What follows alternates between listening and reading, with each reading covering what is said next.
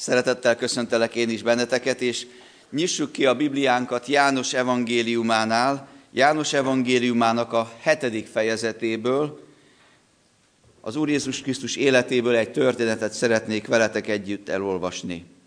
János evangélium a hetedik fejezetéből, az első verstől kezdve olvassuk a zsidók hálaadó ünnepének egy történetét. Jézus ezután Galileát járta. Nem akart ugyanis Júdeában tartózkodni, mivel a zsidók meg akarták ölni. Közel volt a zsidók ünnepe, a lomb sátor ünnep. Testvérei ekkor azt mondták neki, menj el innen és eredj Júdeába, hadd lássák a tanítványaid is a te dolgaidat, amelyeket cselekszer. Mert senki sem cselekszik semmit titokban, aki azt akarja, hogy nyilvánosan elismerjék őt. Ha ilyeneket cselekszel, tedd ismerté magadat a világ előtt. Mert testvérei sem hittek benne. Jézus pedig így szólt hozzájuk. Az én időm még nincs itt. Nektek azonban minden idő alkalmas. Titeket nem gyűlölhet a világ, de engem gyűlöl, mert én arról tanúskodom, hogy cselekedetei gonoszak. Ti menjetek fel az ünnepre. Én erre az ünnepre még nem megyek fel, mert az én időm még nem jött el. Ezeket mondta nekik, és ott maradt Galileában. Miután azonban elindultak testvérei az ünnepre, akkor ő is felment, nem nyíltan, hanem amennyire lehetett titokban. A zsidók pedig keresték őt az ünnepen, és kérdezgették hol van ő?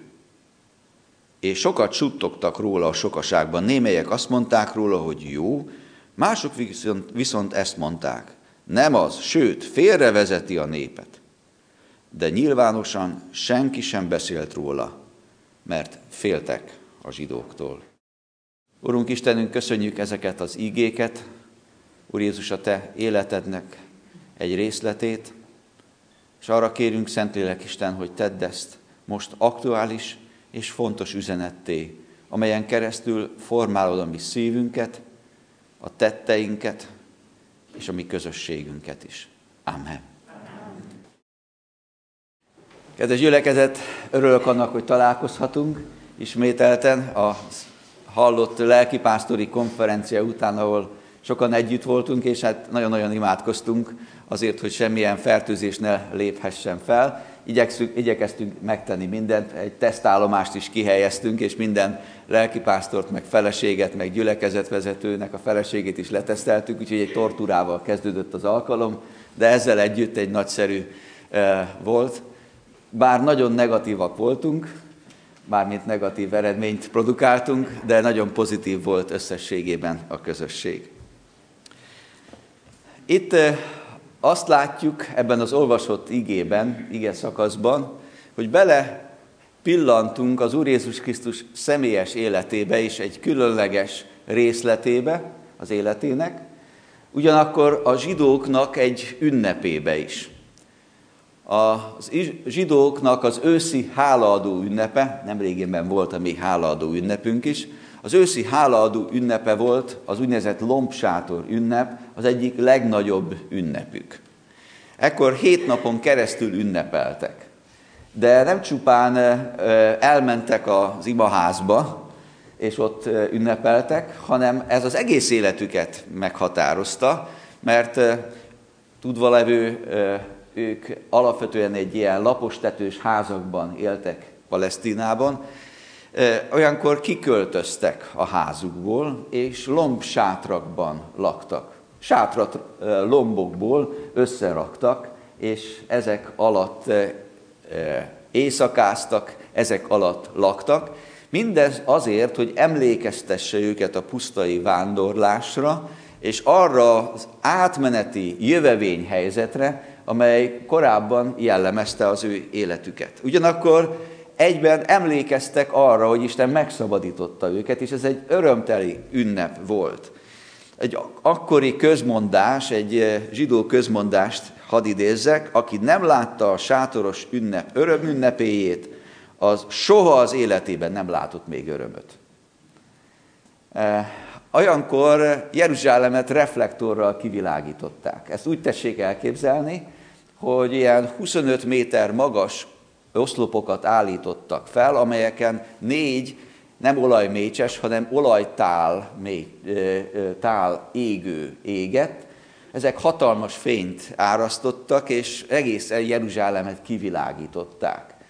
Nagy ünnep volt, a templomnak a hangszeresei, zenészei non-stop zenei ünnepet tartottak, hét napon keresztül. Elvira nem tudom, hogy hogy menne ez az énekkarnak, a zenészeknek hét napon keresztül, de megpróbálkoztak vele. Táncünnep volt, mindenféle leírások vannak erre vonatkozólag, és természetesen finom, finom falatokat is ettek, és ünnepeltek. Erre az ünnepre mindenki készült és hát sokan-sokan felmentek az ünnepre Jeruzsálembe, és oda várták Jézust is. Ha valahol valamikor ki lehet lépni, és ismert és nagy tömeg előtt lehet beszélni, és ismerté lehet lenni, és a gondolatunkat, a hatásunkat megsokszorozni, hát akkor itt van ez az ünnep. Jézus testvérei érthető módon emberileg érthető módon mondják azt, amit mondanak. És nagyon érdekes és izgalmas kérdés merül föl ennek az egésznek a kapcsán, amit szeretnék közelhozni hozzátok. Amit egyszerűen így fogalmaztam, hogy nyilvánosság, vitatkozás és Jézus. Ma is van nyilvánosság, sokféle. Aztán van vitatkozás is. Még többféle. Abban az időszakban is azt mondják, itt Jézus testvérei, hogy tedd nyilvánosan a cselekedeteidet. Mondd nyilvánosan azt, amit akarsz mondani. Tedd magad ismerté. Lépj a nyilvánosság elé. Használd a nyilvánosságnak az erejét, eszközrendszereit. Mondd el a gondolataidat. Hát nem ezt akarod? Nem ismerté akarsz lenni? Nem celeb akarsz lenni? Az Úr Jézus valóban használta a nyilvánosság erejét. Gondoljunk a hegyi beszédre, a szolgálatának az elejére. És sok-sok más egyéb helyzetre. De használta az intim, csendes, akár éjszakai beszélgetéseket is. Gondoljunk Nikodémusra és az ő látogatására. És ő miközben használta ezeket az eszközöket, illetve élt ezekkel, mégis valahol azt látjuk, hogy az Úr Jézus Krisztus valamiképpen másképpen cselekedett. És ebben a történetben is kibomlik az ő akarata és az ő igazsága. De hogy van ehhez hogy viszonyul mindehez az ember. Akkor is, és azóta is, és a mában különösen is, a nyilvánosság az egy vonzó, de egyben megosztó, és egyben sok-sok lehetőséget, de sok-sok problémát is okozó helyzet. Ez a kérdés egyre erősebb kérdés hiszen lassan-lassan úgy élünk, hogy szinte semmi az életünknek, semmilyen részlete nem elrejthető. Mert e, némelyek szerint, a, ahol, ahol e, valahol valamilyen módon jelen van a telefonunk, ott, ott, ott lehallgathatnak bennünket. Én nem tudom, én nem vagyok eh, nagy összeesküvés elméletgyártó, és nem is szeretném, hogyha azok lennénk. Bár némelyek szerint Közép-Európában nem lehet megélni anélkül. De biztos vagyok benne, hogy sokan sokféle módon tapasztaljuk ennek a, ezt a helyzetet. És ebben vannak jó dolgok is. Az, hogy fölmegyünk az internetre, és ezekben a pandémiás időszakokban, az elmúlt egy-két évben Isten tiszteletről Isten tiszteletre lehet menni, és bizonyságtételeket lehet látni, hallani. E világ fiai is, és nem, csak ők, hanem mi is sok-sok örömöt és sok-sok áldást élhettünk át mindezeken keresztül. Sőt, használva ezeket az eszközöket, megoszthattuk a hitünket, tovább adhattuk az evangéliumot. Azonban azt is látni kell, hogy nagyon sokfajta kényszer is rakódik mindezekre. Vannak látható és láthatatlan kényszerek. Vannak kényszeres cselekvések. Nemrégiben itt Kovács Peti említette, hogy hányszor nyúl valaki naponta a telefonjához. De azt is látni kell, és vannak erre már komoly statisztikai felmérések, hogy milyen romboló hatást fejt ki, akár fiatalokra, de nem csak fiatalokra, a, a közösségi média, vagy sokféle más média eszköz. És egy kattintásra van a jó és a rettenetes hozzánk. Egy kattintásra van az éltető forrás és a mérgező táplálék. Egyre több a kényszer, és egyre több a zavar ezzel kapcsolatosan, a nyilvánossággal kapcsolatosan is. Nem tudom hányszor és hányszor össze nem tudnám számolni, hogy testvéri, akár szolgálattevői körben okoz feszültséget valakinek a megnyilvánulása. Meggondolatlanul ír valamit a nyilvánosság előtt, és aztán ebből lesz valami, valami háborúság, valami feszültség. Azt gondolja valaki, hogy ott ül a telefonjával, a képernyőjével szemben, és ír valamit, amit lehet, hogy nem tenne meg, hogyha a másik, a harmadik, a negyedik ott nézne vele szembe, de megteszi, mert könnyen megteheti, és következményekkel nem számol. Sorolhatnánk sorba azokat a feszültségpontokat, azokat a törésvonalakat, amelyeket akár a politika, akár a pandémia, akár a személyes kapcsolatok, az mindenféle dolgokról, emberi szokásokról való különféle vélemények és annak megosztása és azzal kapcsolatos vélekedések hoznak be közénk.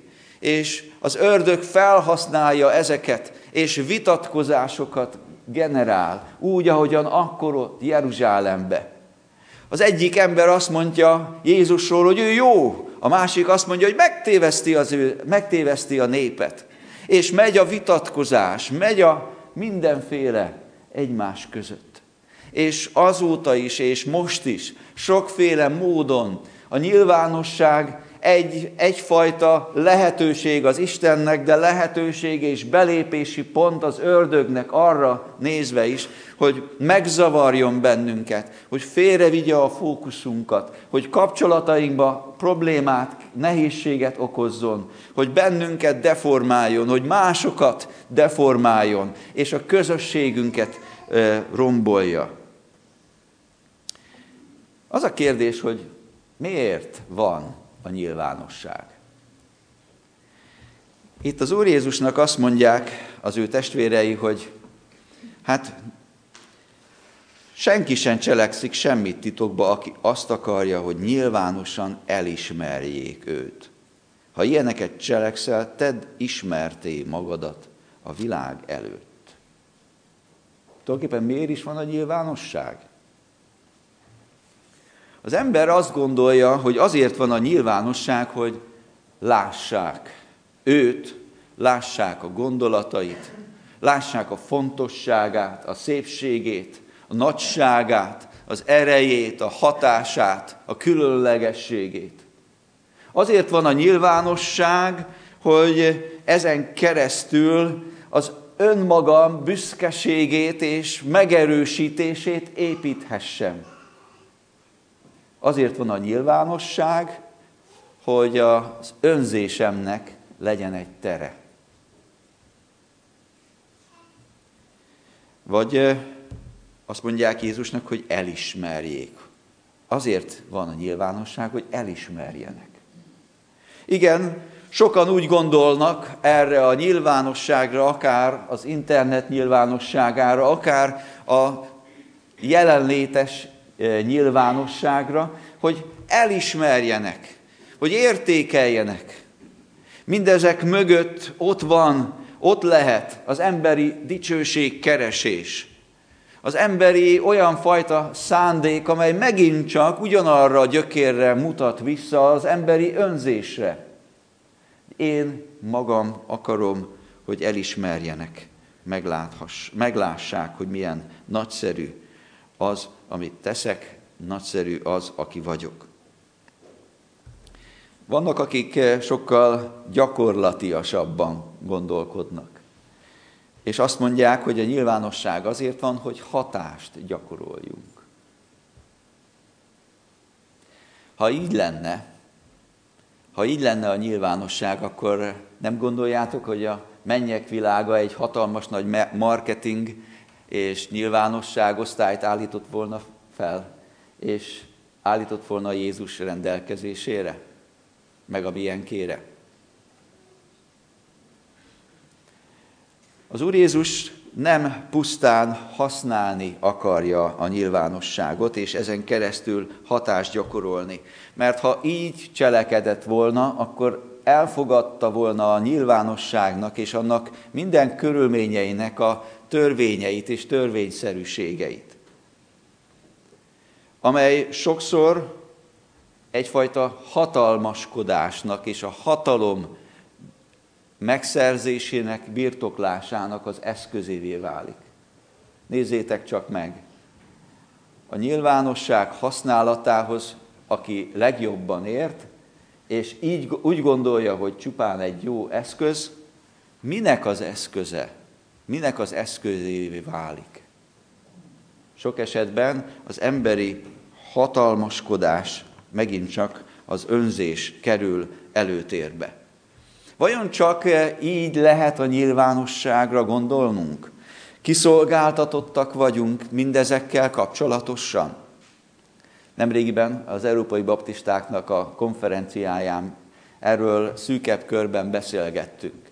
Akkor, amikor a különböző társadalmi folyamatok, negatív folyamatoknak a hatásairól beszélgettünk a közösségeinkben. És a német baptistáknak az egyik vezetője vetette fel azt, hogy nem a kormányunkkal és a törvényeinkkel van baj, hanem azzal, hogy az egész társadalmunk átitatódott, és a, a szociális e, e, média és, sok, és mindenféle média olyan módon alakítja az embereknek az életét, és az látszik, hogy ez generálja egyre inkább magát, amelyben kiszorulóban vannak a mi keresztény értékeink, és nincs mit csinálnunk, kiszolgáltatottak vagyunk. Vajon valóban kiszolgáltatottjai vagyunk a nyilvánosságnak? Nekünk a, ehhez képest kell meghatározni magunkat. Nincs eszközünk, hogy hogyan és mint védjük magunkat. Nincs belső törvény, nincs Istentől jövő igazság és törvény, hogy hogyan kell haladnunk mindezekben. Jézus és a nyilvánosság. Nézzük csak egy kicsit közelebbről meg. Mert addig, amíg az emberi eszközrendszert és az emberi hozzáállásrendszert nézzük, addig eh, látjuk a sok-sok hiányosságunkat és sok-sok kitettségünket. Azonban azt látjuk, hogy az Úr Jézus Krisztus nem rabja a nyilvánosságnak. Ez az első nagyon fontos. Ő nem rabja a nyilvánosságnak. Attól nem érzi se jobban, se rosszabbul magát, ha sokan vagy kevesen hallgatják. Ha sokan vagy kevesen lájkolják. Őt ez abszolút nem zavarja. Ő tökéletesen tud egy tömegbe egy emberrel is törődni, és hatalmas tömeget megszólítani.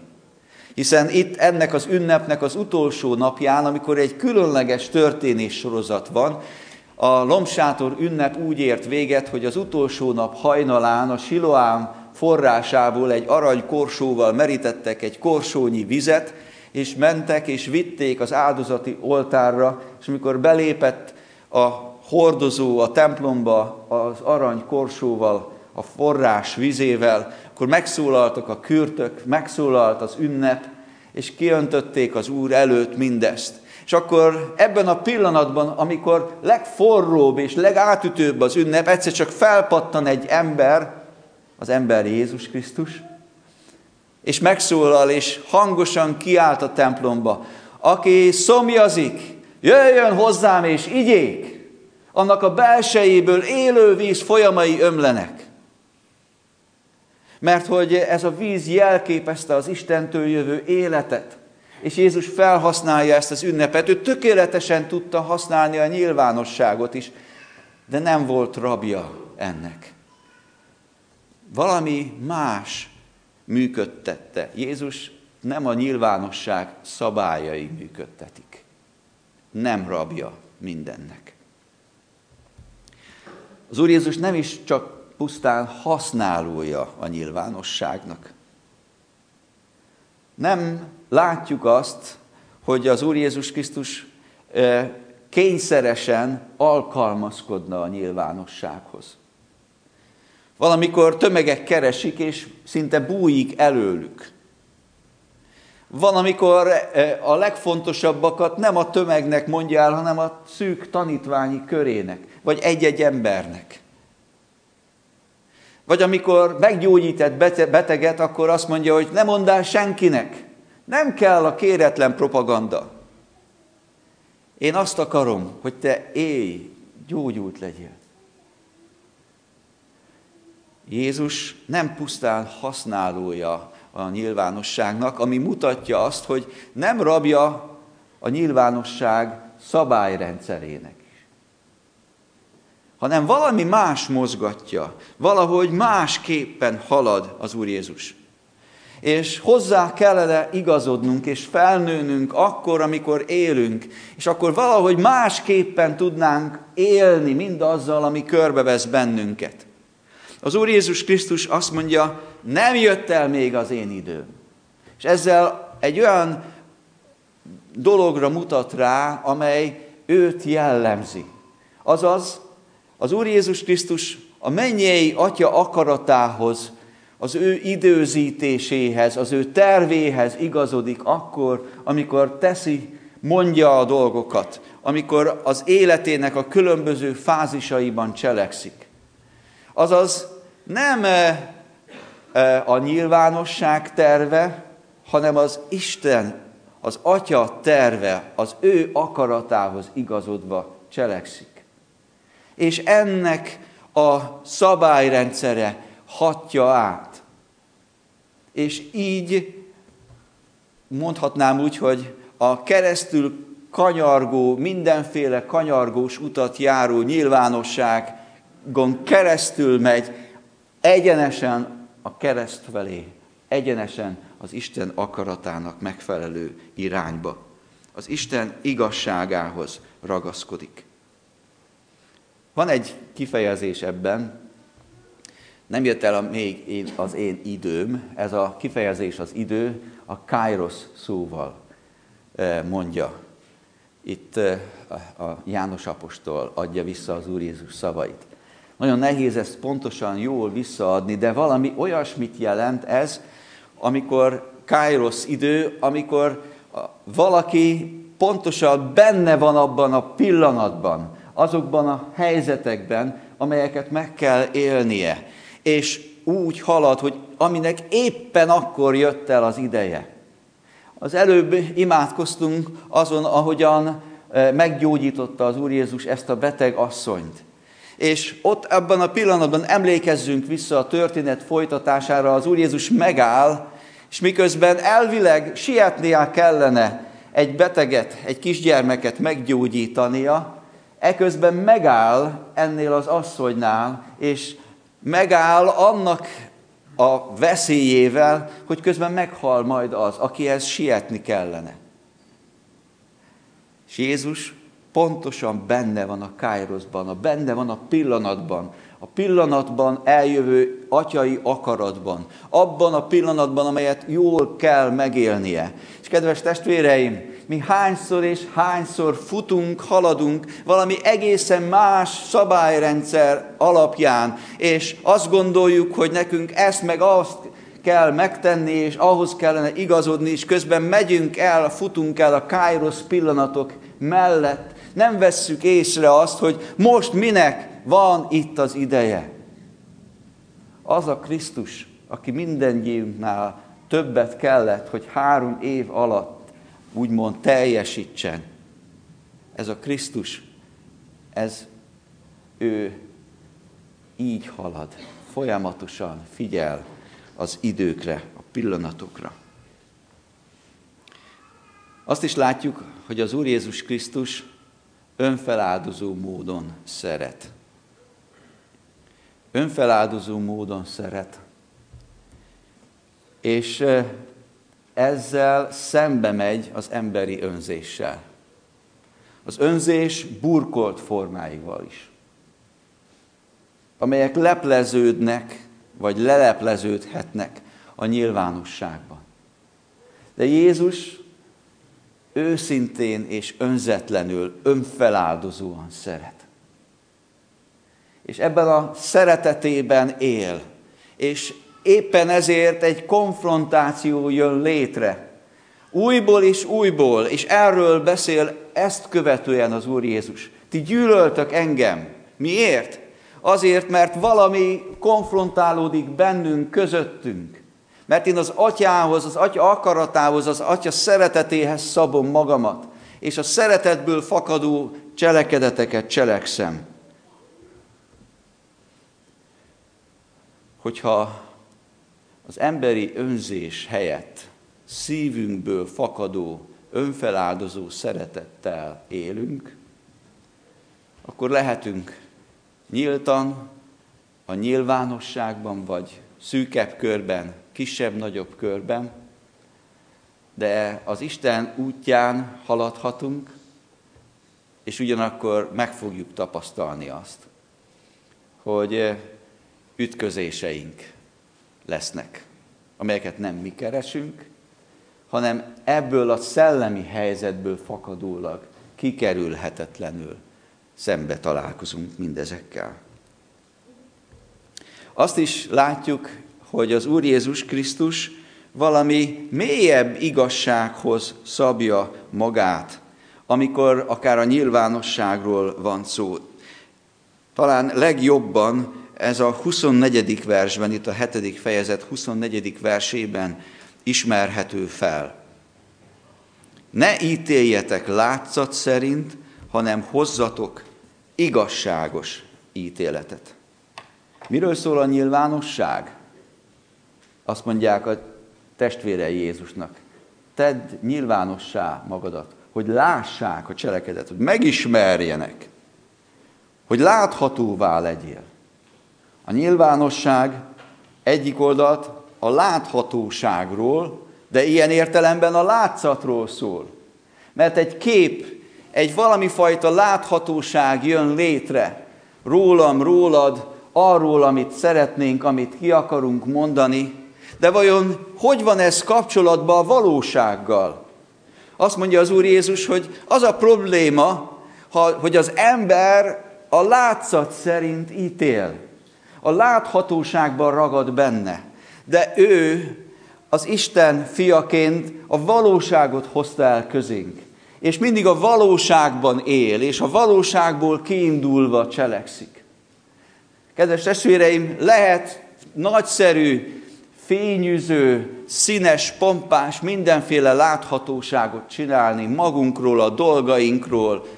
Csinálhat az ember sok-sok mindenről ilyet. De ha az nincs kapcsolatban, nincs igazi kapcsolatban a valósággal, ami bennünk van, az akkor csak üresen csengő, üres valami. Ahogyan a szeretetről is, aztán a Pálapostól a szeretet himnuszában beszél. Akkor az valami megtévesztés. Ne látszat szerint ítéljetek, hanem hozzatok igazságos ítéletet. Azaz legyen érzékenységünk abban, hogy a valóságos igazságot ismerjük fel. És ez nem valami fajta újabb látszat információknak a tömkelegében való elveszés, hanem annak a megkeresése, hogy Isten segítségével, a Szentlélek segítségével felismerem az igazságot. Az a meggyőződésem, hogy olyan korban élünk, amikor szinte mindenkinek kisebb-nagyobb mértékben szüksége van arra az ajándékra, ami a lelkek megvizsgálása ajándéka. Amikor valahol meg tudjuk vizsgálni a dolgokat, és persze az Isten igéjének az ismerete, az igazságnak az ismerete ad egy mércét a számunkra, de sokszor annyira leplezetten jelennek meg téveítések, megfélemlítések, félrevezetések, akár a nyilvánosság ereje, nyilvánosság eszközrendszerén keresztül is. Szükség van arra a fajta józanságra, tiszta gondolkodásra, arra a lelki becsületességre, a lelki egyenességre, amely az igazsághoz ragaszkodik, ahogyan az Úr Jézus Krisztus is tette. Mert ez az igazság, ez előbb-utóbb felfedezi a hamisságot. Előbb-utóbb, akármilyen csilivili, akkor is világossá lesz. Akármilyen szépnek látszik, akkor is megmutatkozik annak a rútsága, megmutatkozhat annak a rútsága. Hol van ő? Tették fel a kérdést az ünnepen sokaságban suttognak róla. Hol van ő? Eljön az ünnepre, feljön, láthatjuk, hallhatjuk.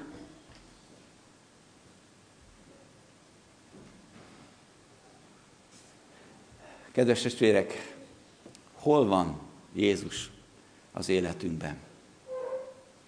Látszat szerint, vagy valóságosan van jelen? Láttatjuk magunknak, másoknak, vagy valóságosan jelen van. Két igét hadd idézzek. Efézus 4.24. Öltsétek fel az új embert, aki Isten tetszése szerint valóságos igazságban és szentségben teremtetett. Istennek az a terve, hogy mi ne kirakat keresztények legyünk, ne kirakat hívők, ne a nyilvánosságnak élő emberek, hanem akár a nyilvánosságban, akár a csendességünkben, kisebb, nagyobb körben, mindenféle helyzetben a Krisztus valóságos szeretete, igazsága és szentsége legyen ott az életünkben. Ha ez így van, az tapasztalható. Ha ez nem így van, az is. A zsidókhoz írt levél tizedik fejezetének az első verse pedig következőképpen szól. Mivel a törvény az eljövendő javaknak csak árnyékát, de nem a mennyei dolgok valóságos alakját tartalmazza, ezért azokkal az áldozatokkal, amelyeket évente rendszeresen bemutatnak, sohasem tudják tökéletessé tenni az odajárulókat. Miről beszél ez az ige? A zsidó gondolkodású embereknek szóló bátorító levélnek a tartalma, ez üzenete? Az, hogy a mennyeknek a valóságát, ami emberi találmányaink, eszközrendszerünk, így a törvény, amelyet ugyan Isten adott nekünk, de annak a cselekvése emberi cselekedetek voltak, az nem tudja teljes egészében visszaadni. Ezért volt szükség Krisztusra azok az áldozatok, azok a dolgok, amelyek, amelyeket megcselekedtek, azok nem tudták visszaadni a mennynek a fényét, a dicsőségét, a szeretetét, a kincseit, az igazságát, a valóságát. Csak árnyékai mindezeknek. Valahogy rámutatnak, de csak árnyékok. Ezért jött el Krisztus. És ezért kell, hogy jelen legyen az életünkben Krisztus. Mi nem árnyék vagyunk. Mi nem valahogy egy kicsit a kereszténységre utaló magatartást tanúsítók vagyunk. Nem ráutaló, ilyen kicsit a, az árnyékát hordozó dolgok, azok, amik jellemeznék bennünket, hanem mi a valóságot szeretnénk megélni. Az Isten mennyei világának valóságát. Nem vágytok erre? Ugye, mennyire? Hogy ne, ne csupán sziporkázó látszat, amely elmúlik, hanem igazi valóság, amely mindig ott marad, amely megpróbálható, és megpróbáltatik, de értékesebb lesz minden dolognál. Isten arra hív bennünket, hogy a, ebben a valóságban éljünk, ne a virtuális valóságban. Arra hív bennünket, hogy akár nyilvánosan, akár személyesen, bármilyen módon is élünk, valóságos hitben járjunk. Arra hív bennünket, hogy akár nyilvánosan, akár kisebb-nagyobb körben, vagy személyesen is, valóságos szeretettel szeressünk. Arra hív bennünket, hogy akár nyilvánosan, akár a csendes kamránkban otthon, a bűnbánatunk az mély és őszinte és valóságos legyen. Mert csak így tud bennünket megszabadítani az Isten. Arra hív bennünket az Isten, hogy akár nyilvánosan, akár személyesen az imakamránkban, akár egymás felé kifejezve, akár imádságban az Isten felé kifejezve, ami hálaadásunk az valóságos legyen, ne csinált, ne mondott, mutogatott. Arra hív bennünket az Isten, hogy amikor dicsérjük őt, akár itt a gyülekezetben a dicsőítők vezetésével, akár konyhában, a főzés közben, vagy út közben, az utazásban, vagy személyesen, vagy nagy, nagyobb közösségben, ami dicsőítésünk, ami magasztalásunk az Isten felé, az valóságos legyen, és ne kikényszerített, ne unott, ne csinált, ne emberi valóságosan benne élni a Kairos pillanatában, igazodni az Isten igazságához, szabaddá lenni a mindenféle emberi okoskodástól, szabaddá lenni a ránk hulló, különféle, a nyilvánosságból fakadó eh, mindenféle eh, elvárástól, szabad szívvel csatlakozni az Úrhoz minden körülményben. Erre hívlak benneteket. És lesz ennek az ige hirdetésnek egy folytatása. Ez a folytatás jövő vasárnap délelőtt lesz.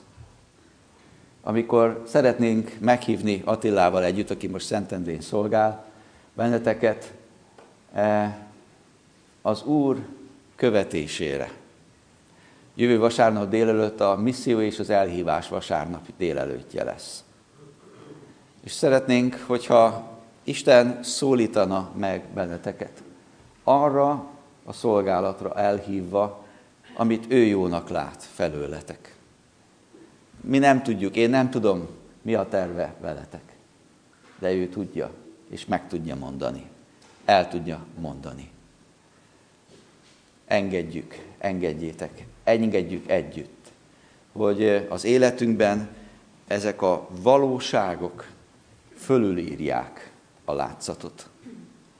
És a Krisztus követése hozza el az életünkbe azt a pillanatot, amikor a vele való közösséget minden percben, minden pillanatban valóságosan meg tudjuk élni. Segítsen erre az Úr. Amen.